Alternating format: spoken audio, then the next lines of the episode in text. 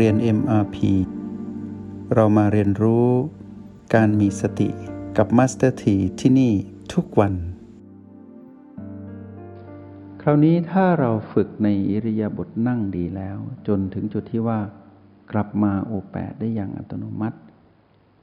จึงเกิดโปรแกรมในเลเวลหนึ่งสองที่เน้นให้พวกเรานั่งเป็นหลัก นั่ง 20 พัก 10 บ้าง หรือ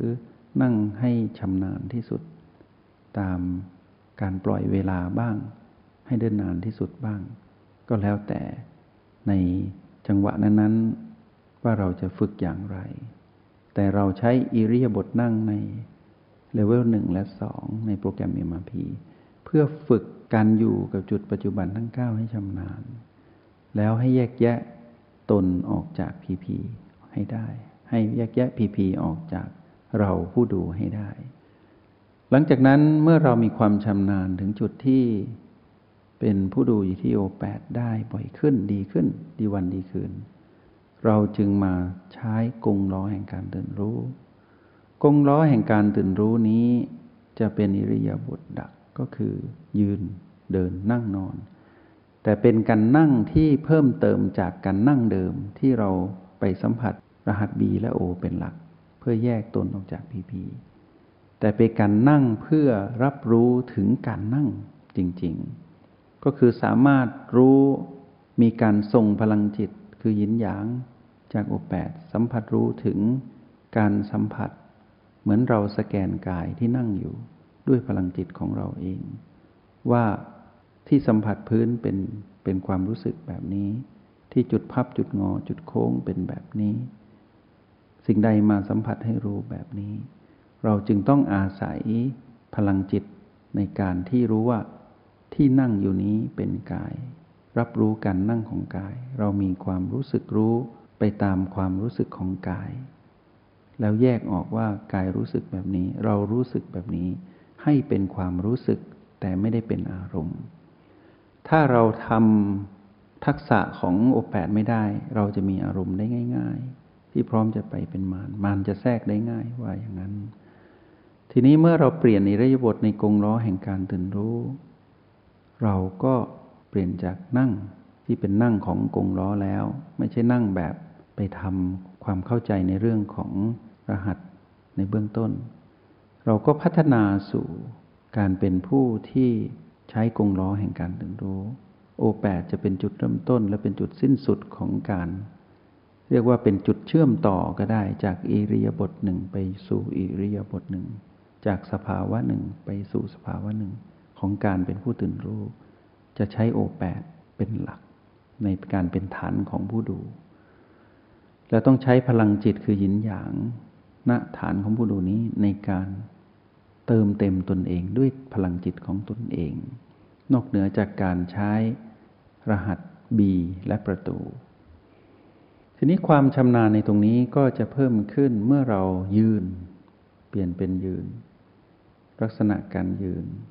เราก็เป็นการยืนที่รู้ว่ากายนี้ยืนอยู่ ผู้ยืนอยู่ ก็คือ กายที่มีเท้า ถ้าไม่มีเท้าสองข้างกายนี้ยืนไม่ได้ ถ้าเท้าขาด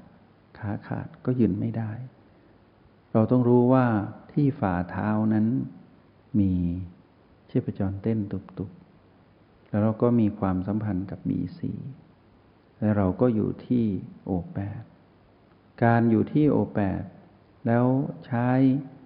บีสองช่วยสนับสนุนหรือบีสามในการสแกนกาย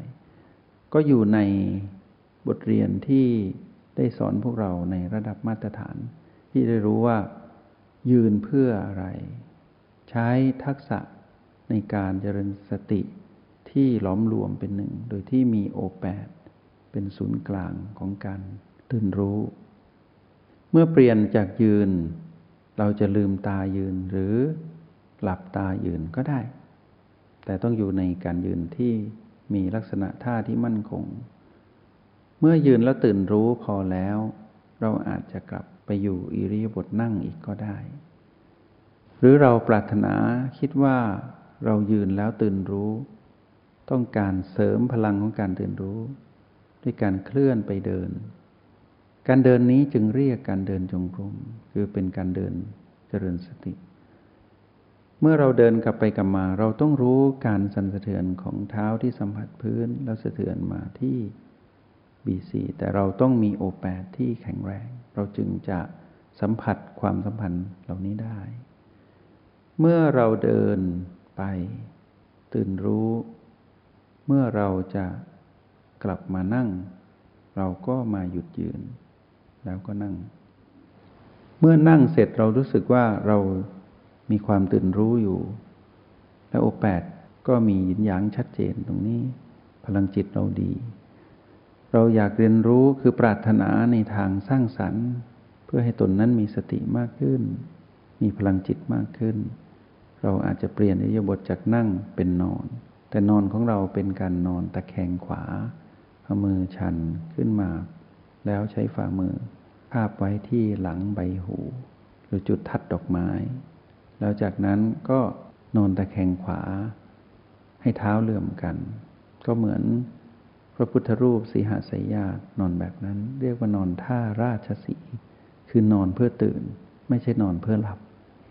เมื่อเรานอนแล้วเรามีความสร้างสรรค์ในการเป็นผู้ที่ตื่นรู้ เราก็นอน จนถึงจุดที่อิ่ม เราก็เปลี่ยนมานั่ง เพราะฉะนั้นจังหวะของการเปลี่ยนอิริยาบถททุกครั้งโอแปจะมาเกี่ยวข้อง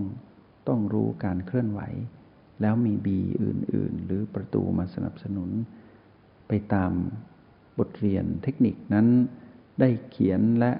บันทึกไว้ให้เป็นแนวทางให้พวกเราในระดับ standard หรือมาตรฐาน คือระดับเลเวลที่สามหลังจากนั้นเมื่อเราใช้กงล้อแห่งการตื่นรู้จนชำนาญ การกลับมานั่งเพื่อเติมเต็มพลังจิตของเรา ก็จะมีพลังมากขึ้น เพราะฉะนั้นการฝึกในการอยู่ผู้เดียวในขณะที่มาใช้กงล้อแห่งการตื่นรู้ ก็จะไม่มีเสียงกระซิบแรกคือเสียงกระซิบของมารจะไม่รบกวนเรา เพราะเราตื่นรู้ หลังจากนั้นการอยู่กับเสียงแห่งสติก็จะเป็นธรรมชาติ เสมือนหนึ่งว่าไม่มี แต่มี เช่น ให้เปรียบเทียบถึงเหมือนคำสอนของแม่หรือพ่อที่สอนให้เรา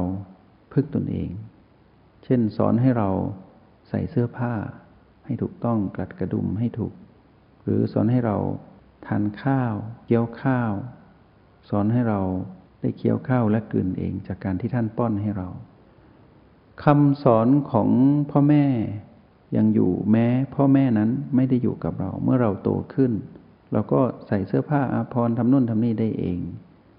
พ่อแม่ไม่ได้อยู่กับเรา แต่ท่านเคยสอนเรา จนเราคุ้นเคย ก็เท่ากับว่าคำสอนของพ่อแม่ที่สอนเราเสมือนหนึ่งอยู่กับเรา เพราะเราได้ทำตามสิ่งที่ท่านสอน ถ้าเรารู้สึกถึงการอยู่กับเสียงกระซิบของสติเป็นแบบนี้ เหมือนกับที่ เราได้คุ้นเคยและทำตามคำสอนของพ่อแม่เรา ให้พึ่งตนเองได้ ในกิจกรรมต่างๆ ในชีวิตประจำวัน ถ้าเราอยู่กับรหัสคือเสียงแห่งสตินี้ อย่างคุ้นเคยเป็นธรรมชาติ ก็เท่ากับว่าเราได้เติบโตในพลังจิตของผู้มีสติหนุนนั้นแล้ว จงใช้ชีวิตอย่างมีสติทุกที่ทุกเวลา แล้วพบกันใหม่ ในห้องเรียน MRP กับมาสเตอร์ที